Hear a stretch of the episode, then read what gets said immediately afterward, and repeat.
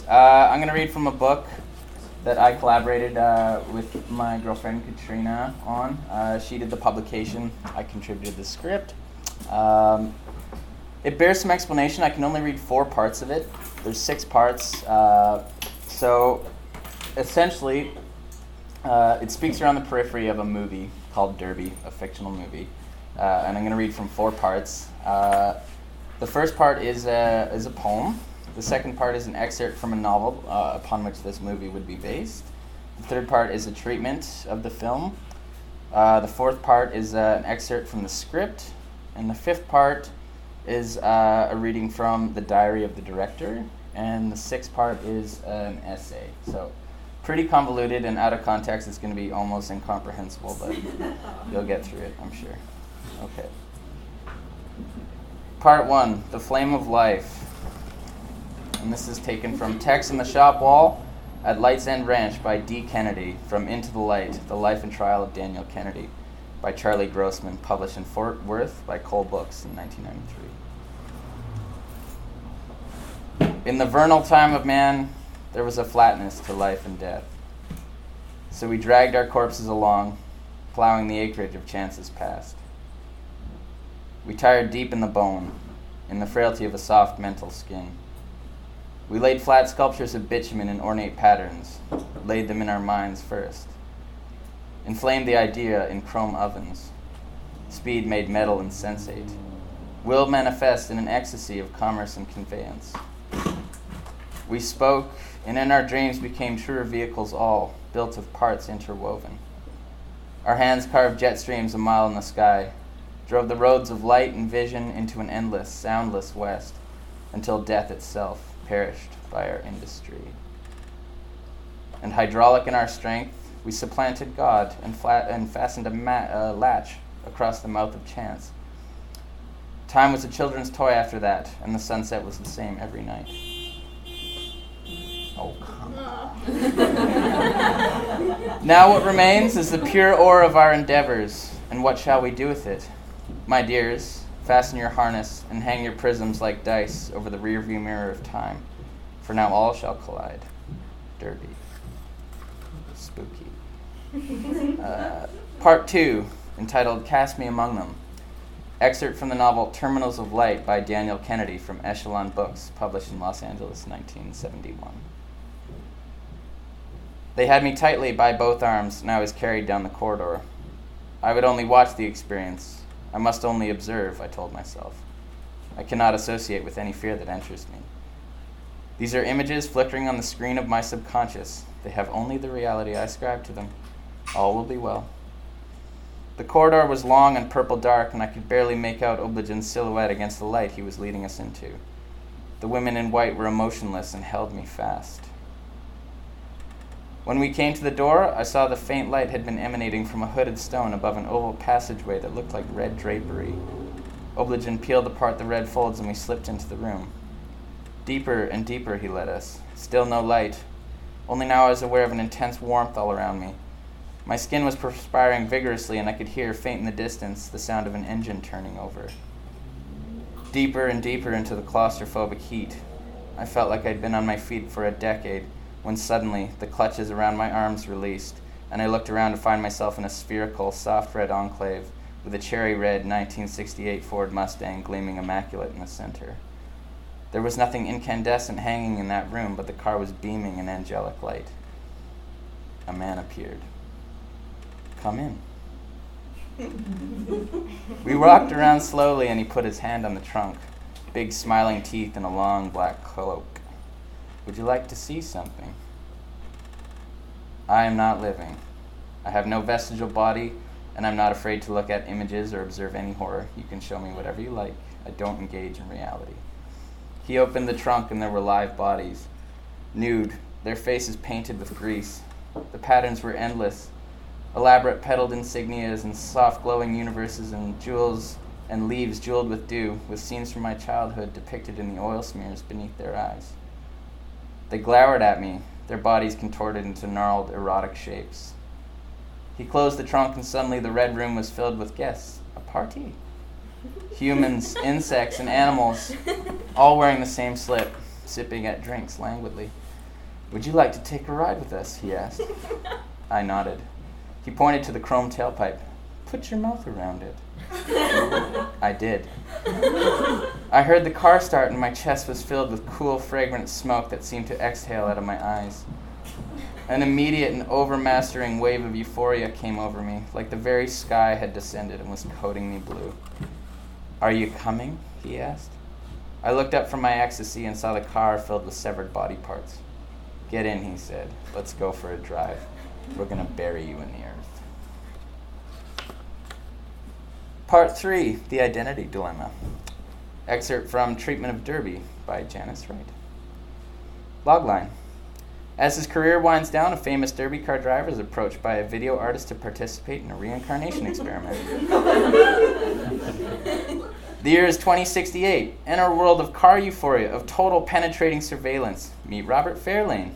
He's a legend of the state run Derby circuit, a multi sport event of gladiatorial prowess with automobiles. It airs every night on State Wave Bend, and the public can't get enough. Fairlane's celebrity is incalculable, but he's noticing his advantage starting to slip. Public favor is shifting. He lives the life of a bon vivant. He's arrogant, boisterous, megalomaniacal, violent, and totally hedonistic. His daily cocaine intake is astonishing. Fairlane is tired. We see him tired of his empty life of pleasure hunting we see him disillusioned with the broken world he thrives on and the broken people who eat from its lower tables. We see him physically worn out by the derby. Act 1 introduces us to Fairlane in action. We see him basking in the pandemonium car- and carnage of the derby show. He loves his sport and he's clearly very capable. We see the stadium ablaze with fervor. We see the condition of the people, their abject poverty and their bloodlust. Fairlane's signature car, Beatrice, is a cherry red 1968 Ford Mustang. He drives a new one every night, sometimes a new car between intermissions. The Derby is highly staged. There's a warehouse beneath the arena that holds every destroyed wreck and every upcoming new car, and they spread out in the thousands. He sees the current of time as each night an immaculate Beatrice is replaced in the warehouse by a wrecked one. There seems to be substantially more wrecks, we are introduced to the power structure that Fairlane needs to pander to outside the arena, the people who pay his salary, rig the races, and keep him in stardom. He knows he's coming to the end of his career, and he can sense them plotting his destruction. He wants out, but he doesn't know what to do. He confides in his drunk friends during the long, chattering nights he spends partying after a performance. He used to consider himself an athlete, now he calls himself an actor. There's a new young star upcoming in the ranks. Fairlane sees him being groomed just as he was a decade earlier. A lot of media attention, the warmth of the executive, glamorous new opportunities, and a signature car. One day he is approached by his longtime promoter to fight in a battle royale with the kid. We'll never see the back of this man's massive face. In his deep and reassuring voice, he tells Fairlane that he will win the match. The kid has agreed to take a fall in the shotgun race. Fairlane knows they mean this to be the end of his fall from fame. The kid is going to take the match. Maybe they mean this to be his death. Fairlane senses the rig. Hitting the wall of his depression that night, Fairlane cokes himself to smithereens, eats a pile of ludes, and drinks a bottle of vodka. No company this time. The next day, his valet wakes him to say there's a very illustrious visitor on the compound. He lives in a massive oceanfront compound, horses, helicopters, a substantial car museum. uh, Fairlane's hangover feels like a bonfire of cancers in his head. When he asks who the fuck it is and why the fuck he should see a guest in his condition, his valet tells him it's Pharaoh Kennedy, the video artist. Fairlane laughs, and despite his mind shattering headache, gladly admits the guest. Fairlane, naked, doesn't rise from the bed or bother putting on clothes. He simply remains lying face down atop his black satin sheets. The Pharaoh is shown to his bedside. They greet. Fairlane playing the facetious the whole time. The Pharaoh is immaculate. He wears a black cloak of extremely fine linen. His white hair stands on end, and around his neck, a pair of thick red framed glasses hang on a rope. His eyes are boogie. he explains to Fairlane that he's been watching him for some time and he sympathizes with his predicament. He knows what it's like to have the people who bolstered you up now try to muscle your career into its twilight. Fairlane scoffs, but the Pharaoh pursues. He offers Fairlane a dignified exit from his sport, perhaps a new limb to the sprawling tree of his stardom. Intrigued, but feigning indifference, Fairlane prods him on lazily, scratching his bare ass. His, not the Pharaoh's, obviously. Uh, the Pharaoh has been interested in reincarnation for some time. His interests are not personal or remunerative, but more of a fascination with the event as medium. He says there's no other ego more bloated or diseased than that of Robert Fairlane, derbyist. It demands a repeat. He wants to stage a reincarnation of Robert in a public setting. He would like to would he like to join and be immortally famous? Fairlane agrees, chuckling, still prone on the bed. The Pharaoh stands and walks to the door in which he entered, and opens it to reveal an abyss of tall grass protracting out to the horizon of a peach pink sky. Then come meet your public, he says. Act two begins when a mystified Fairlane stands and follows Kennedy through the door into this inexplicable magic trick. As he passes the threshold, the door closes behind him, and he turns around to a continuity of tall grasses swaying in the wind. No Kennedy, and no home in sight. He is naked. Extremely perturbed, Fairlane repeatedly screams Kennedy's name, and after no response begins to walk through the sprawling landscape, swatting at the grass. The color in the sky is utterly static, like a painted backdrop, but luminous and damp enough to know it's more than a reproduction. After a long walk to a nearby hill that reveals the true infinity of the land, he sees, far off in the clearing, on a small patch of mowed grass, what looks to be a disassembled car. Fairlane heads in that direction and discovers a 1968 cherry red Ford Mustang stripped completely to parts, all of which are splayed out neatly on white canvas sheets. He notices the chassis of the car is mounted on a lift, and besides this is a complete mechanics tool set, hydraulics and all, along with gloves, a welding helmet, and a pair of green coveralls, which the stark naked Fairlane promptly puts on. Meanwhile, in a bone white gallery with bare walls, there is a woman with a shawl threaded through her arms, standing in the center of the room, wearing a mask with a freakish depiction of Fairlane's face.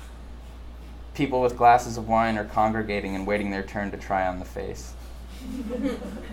In a close up, we see the we see the woman's eyes lit up by a projection from inside the mask, and from the reflection in her pupils, we see the POV of someone reassembling a car in a field of long grass.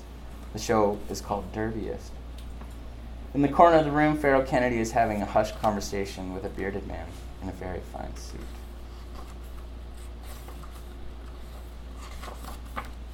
skipping ahead to part five. Reality was only a habit. And this is a journal sample of Derby Days taken from the book Elswearing, The Onset Journals of Harding Bell, edited by Oliver Berry and published by Chevalier in New York in 2014. April 23rd. Gorgeous morning. Woke at 4 a.m. and walked the field. Feel newborn. Listen to birdsong and watch the fragile new light dappled on the reeds.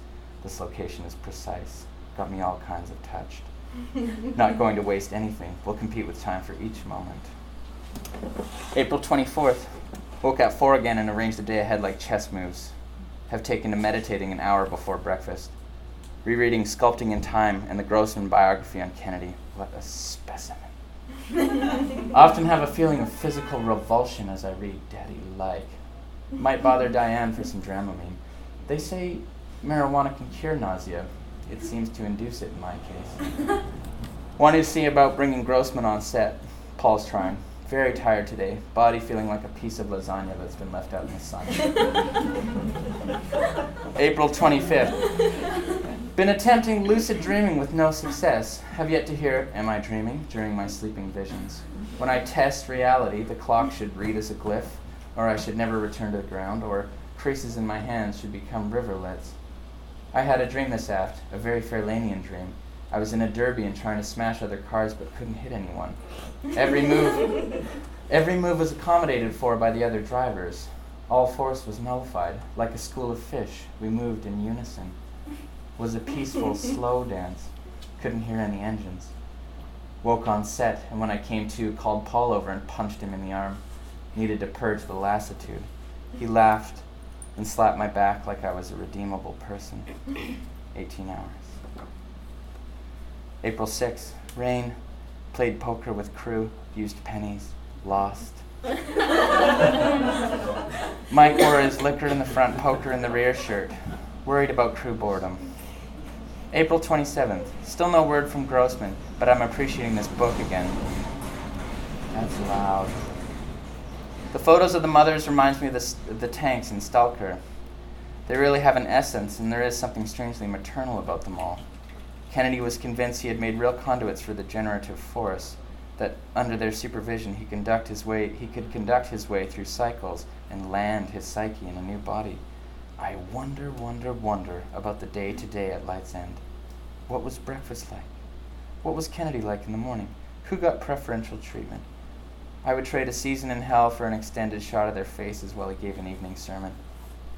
Was it all a culture of fear and suspicion, or did they feel at all like a community? Grossman thinks they believed they were living around a demigod and mostly lived lives of subservient petrifaction.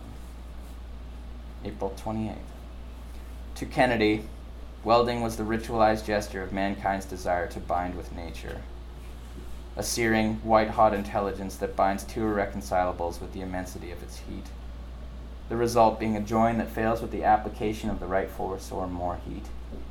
We can only make temporary sutures, and even the cleanest bind betrays the attempt. As members would progress in their practice, he would begin to graft pieces of their fitted bodysuits to the mothers. When they failed or lapsed or disappointed their practice, as he put it, they would have to dismantle a piece of their suit from the mothers in front of the, in front of the whole flock. It was deeply humiliating. April 29th. Yes to life is default. It's the no that requires action easier to live. 16 hours.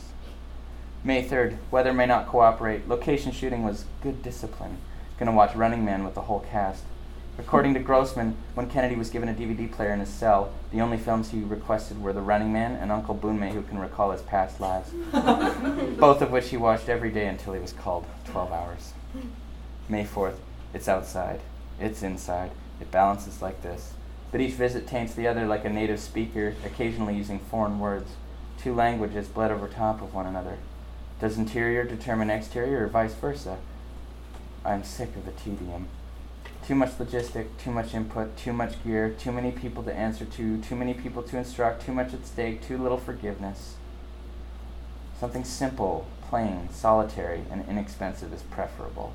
Studio can't come soon enough. It's all flies and whining out here. Fuck the outdoors. May 5th. Grossman visited set today. Paul said we couldn't afford to pay, so I had to be artful. Fat, as I expected, which is perfect for his name. There's something about the biographers of the criminally insane. I swear it's an archetype. He's articulate on Kennedy and agrees with me that he was the most aesthetically sensitive of our modern serial killer slash cult leaders.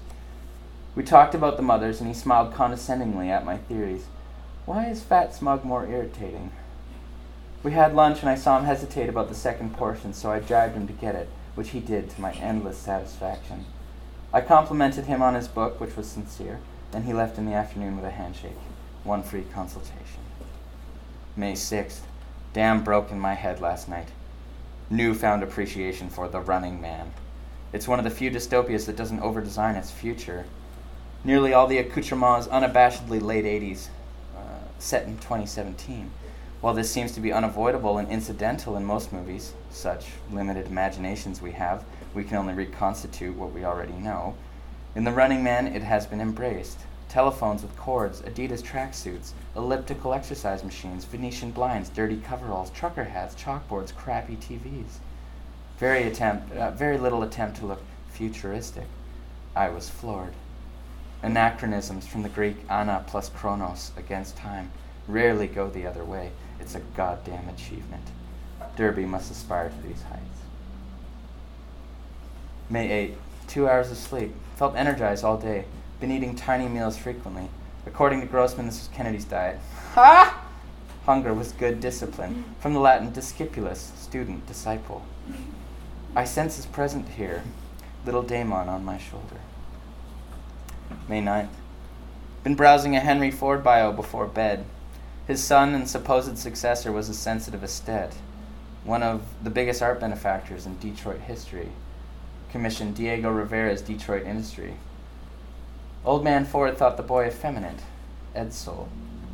Deliberately embarrassed him in public, disagreed constantly, ran him through the gears, thought it would make the boy hard. Boy dies of cancer at 49. Didn't even outlast the old hawk. Built Ford tough. May 11th. Ran Mary to tears today. Felt sick, but she seems to only respect antagonism. Thought of Kubrick whittling away at Shelley Duvall. She looks so frail and depleted in that film. I think some of the Kennedy is rubbing off. I find myself using his skullduggery more and more. 16 hours. May 16th. Destiny parted the clouds and handed me Derby Day. Closed them again. Shoot, immaculate. Ominous systems spreading behind the miasma of the stadium. Deep dark blues and nimbuses in heroic anger. Rory looks, uh, Rory looks fierce in that machine. Woke this morning absolutely purposed. On the warpath. His stare was utterly penetrating. Rushes are encouraging. 20 plus hours. May 18th. Asked Janine if I could have a smoke, already grabbing at her pack. Fill your boots, she says. I love that towny shit. Quietly wishing to die today. Shot most of the B roll, might get drunk alone. What am I doing? May 28th. Holly called the set Carnia today. Chuckles. I said no to t shirts. May 29th. Nancy Smith. The only one with a suit on the mothers. Kennedy called her Lotus Bloom, and she was exempt from all labor. When they stormed the ranch, they found her sitting in the middle of the statues, surrounded by the entombed carcasses of her cohort.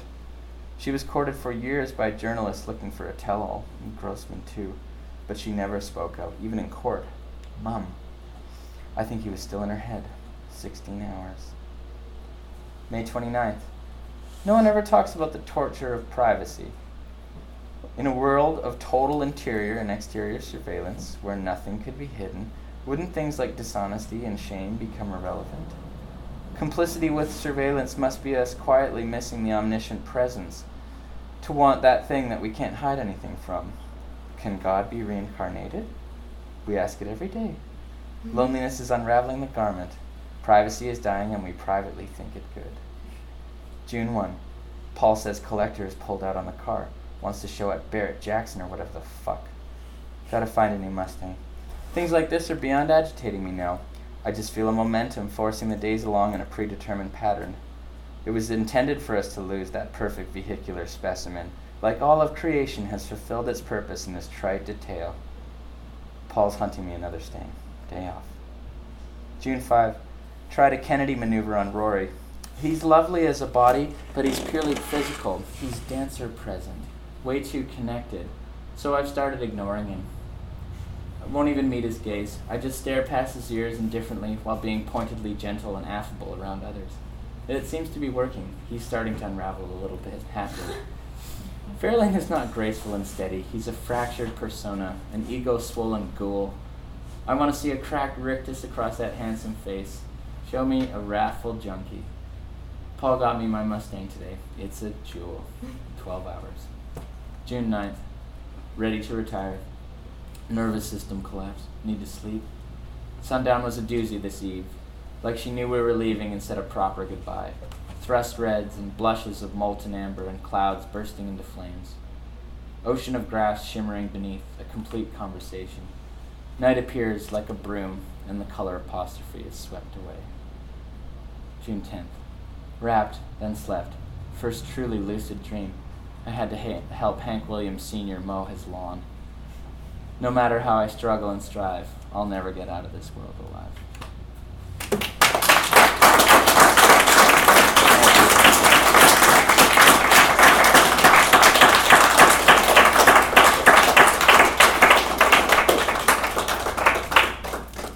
Thank you, thank you.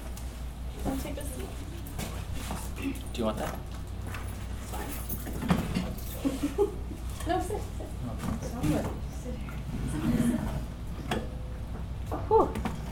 That was really great, Brad. I will.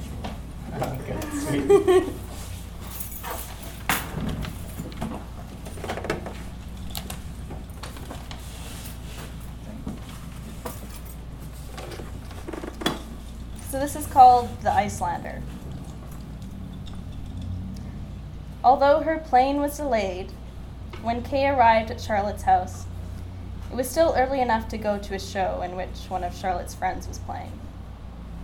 After rinsing in the shower to freshen up, Kay was informed by Charlotte that they'd miss Mel's set, but should go to the club anyways.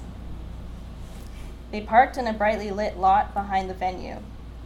Outside, a group of well dressed people in black conversed and smoked. These are the people she would meet, of course. Her first time to this corner of the city might even be intoxicating. This was her expectation. Thinking then what a warm night it was, stale from the heat of the day. But this neighborhood was rather quiet. The small businesses with Korean signage had been tucked in by metal shutters only.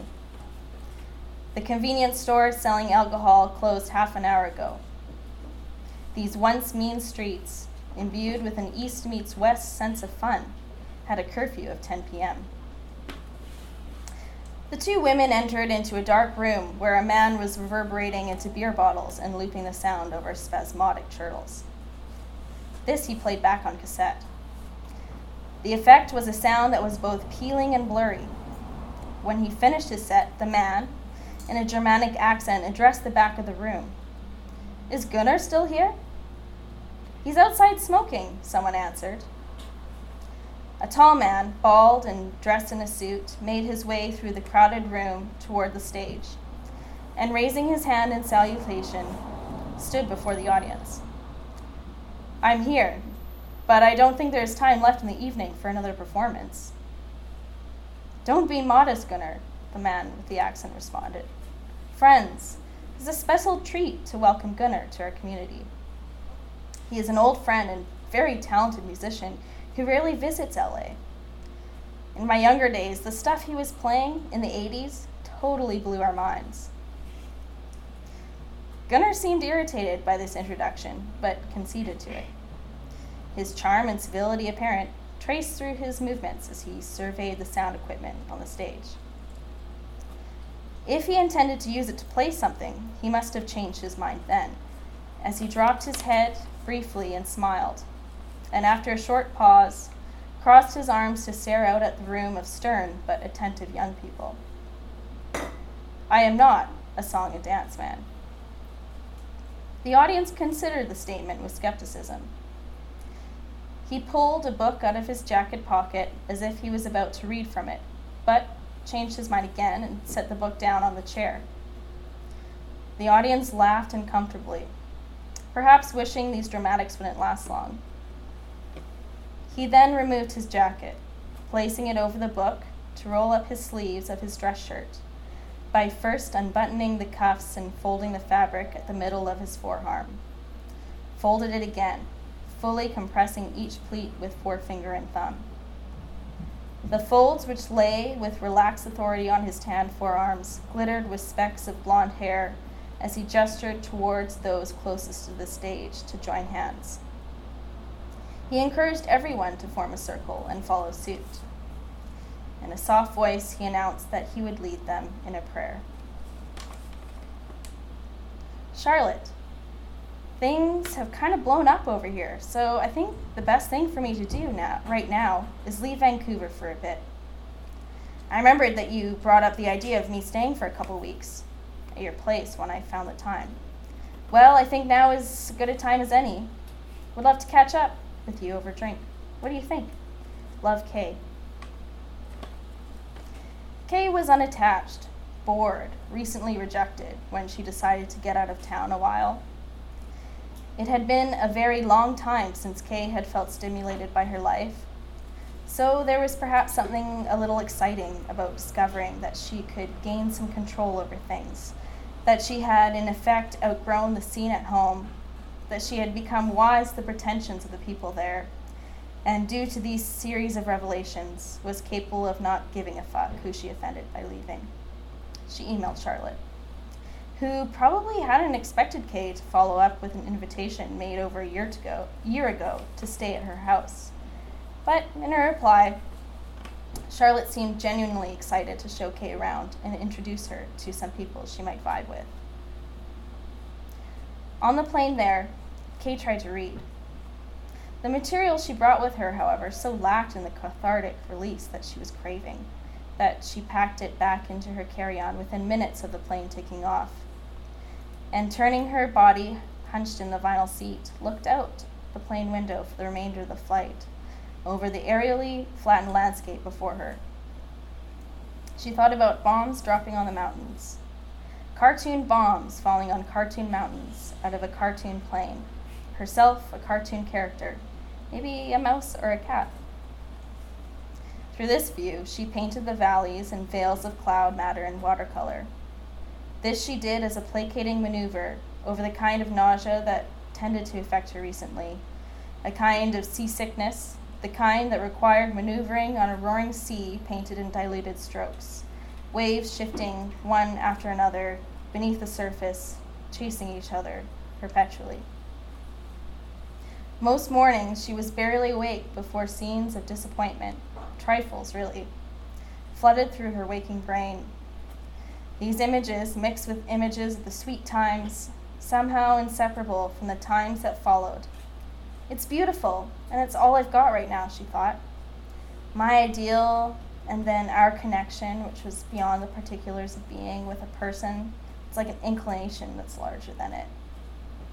She listened empty as a vessel to these voices, at which point she would inevitably have to cut them off to rise and shower and make coffee. The seasickness usually came later in the day and continued through the night unless she drank, usually back in bed on her laptop after dark. The idea was to capture the sense of unease and discomfort, capture its productivity, and contend with an involuntary urge to be sick network electronic technologies have removed any limit to what can be done in bed. The plane was making its descent when her thoughts were interrupted by a woman who was in boisterous conversation with another, who, judging by the similarity in their features, was the boisterous woman's sister. I've told him this. You have to treat them like dogs. People. No, relationships are like dogs. You need the petting, you need the training, you need to love them. But most importantly, you need to play with them. Uh huh. Right, that's exactly what I said. When a bitch is in heat, you know she's gonna go out and get laid. Bad sexual conduct in the cards. She knew her time was not yet, yet she had really been disappointed this time, and it was time for a change. The other woman looks out the window. She was as thin as her sister was fat, as if all the extra meat had slipped from one sibling onto the other. She looked past Kay. God, this city. I love coming home. Look, you can see the Hollywood sign. After the night of the performance, they referred to him only as the Icelander. And in the weeks following, they saw him everywhere. Kay's second day in the city was the first sighting, or the second, counting the performance. She was sitting outside, a ca- outside at a cafe while one of the many small dogs there investigated for food around her chair, thereby wrapping itself in its leash around the legs of her chair. She bent down to liberate the animal, and as she did so, received a wandering lick on her ankle, probably more so for the salt of her sweat than contact with its savior. It was still morning, and already sweat was, dri- sweat was dripping down her legs. And there he was, bald, solo. She didn't catch his eye, but it was pretty likely that he recognized her from last night. If that acknowledgement was made, it was happened it happened in a non-synchronous episode from the, ti- from the time Kay bent down, at which point the Icelander would have entered the cafe and sat down opposite her to the moment she sat up to see him sitting across from her, stoically sipping on a cappuccino.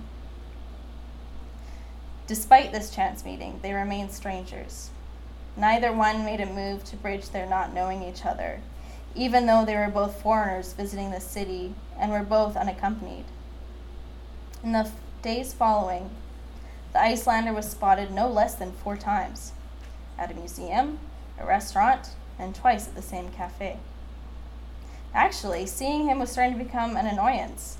Especially because of how obvious it was that they were floating in mutual circles.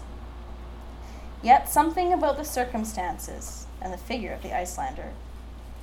Maybe it was his strange performance that prevented them from introducing themselves and therefore bridging the familiarity growing between them. So they both pretended that the repetition of their encounters bore no social significance.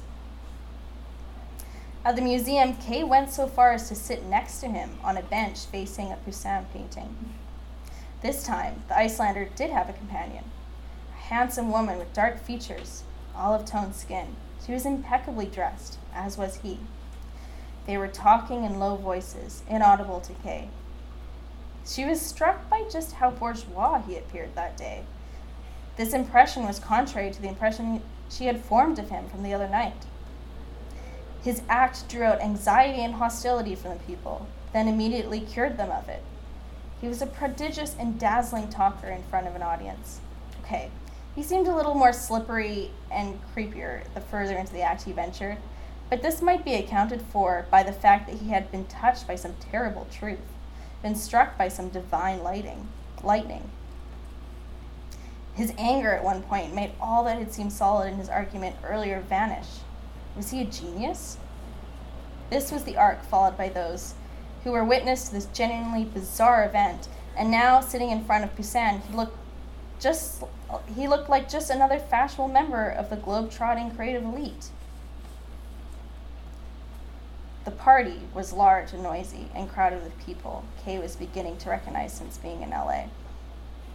There was an imminence to the sea of people talking over and dancing to the music emanating from the DJ table, and everywhere Kay looked, she saw someone who further decorated the scene with an incoherent opulence she felt was universal at these events. Charlotte appeared and offered Kay a drink. Charlotte! exclaimed Kay, embracing her with a kind of affection that she instantly recognized in herself as disingenuous. Charlotte laughed in a way that affected a sympathetic desire to be carefree, Charlotte led her to the bathroom where a group of women chatting in Spanish adjusted straps, pieces of flesh, and touched up lips. Kay followed Charlotte into a vacant stall and accepted an amount of white powder that Charlotte procured from her bra and offered to Kay on the end of a key. Emerging again into the party, Charlotte suddenly grabbed Kay's arm. Oh my god, look who's here. Who? Kay asked. Him, Charlotte said. Where are you going? With the courage of vodka soda and certain euphoria enhancing substances, Kay walked over to the Icelander and put her arm on his immense shoulder. You might entirely be a work, your work, and in the end, the work of everything, she found herself blurting out. What? It was too loud for him to hear her, which meant she could continue brandishing this kind of nonsense, and he would simply pick it up as flirting or excitable and engaging speech at best. Do you want to get fucked up? Icelander said. I think I already am, said Kay. How long are you in LA? I'm here for a few more days, then I go to New York. That's what people do when they don't know what else to do. Sorry, what? Go to New York. He laughed at this and asked for her phone. He took Kay's phone out of her hands and entered his contact information. Uh, I'm about to leave. These things tire me out in a way I'm not used to anymore, but we should meet. I know this place. I think you know it too. And with that, the Icelander returned her phone and left her to her friends, who were dancing a few feet away. Aggressive texting, encouraged by Charlotte, ended in Kay ringing the doorbell to a house whose address the Icelander sent to Kay at around 4 in the morning. Her mouth felt rubbery. She was tired, and as she moved her head too quickly, her vision started spinning.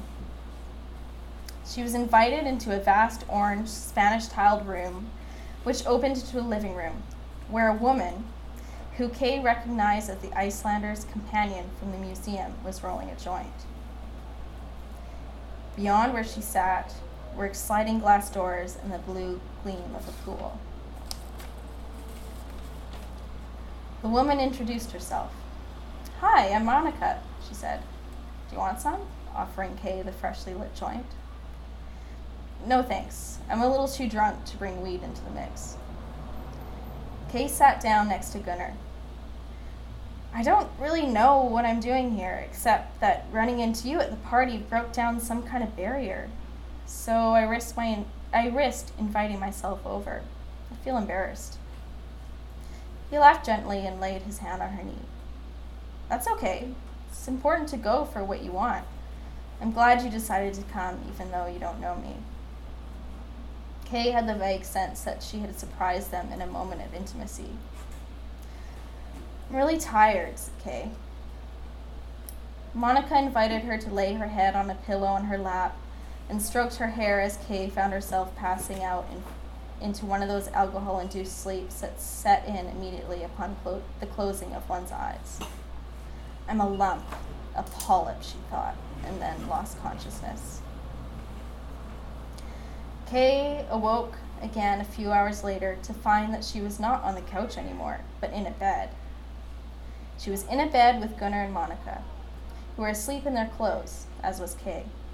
Obviously, nothing had happened, but Kay felt a little weird about it. Not necessarily because she had passed out drunk at the house of the Icelander's lady friend.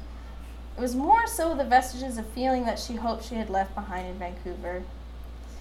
This is the healthiest origin of a sick totalitarianism, she thought. Feelings of jealousy and insecurity fall under every relationship to communion, she realized. What force shames us into fixing our jealousy? What point should she become prey to a foreign will? The woman spooned her that morning, but Kay felt excluded and dumb, like the immobile child or doll to this couple. She woke up brooding and weighed the options of leaving LA. She gathered her bag and shoes and tried to make it to the front door without waking them. But the Icelander heard her moving about and met her at the door. You're leaving? Are you sure you don't want to sleep more? No, Gunnar, but thanks. I don't want to sleep anymore, she said to him and walked out into the warm morning air.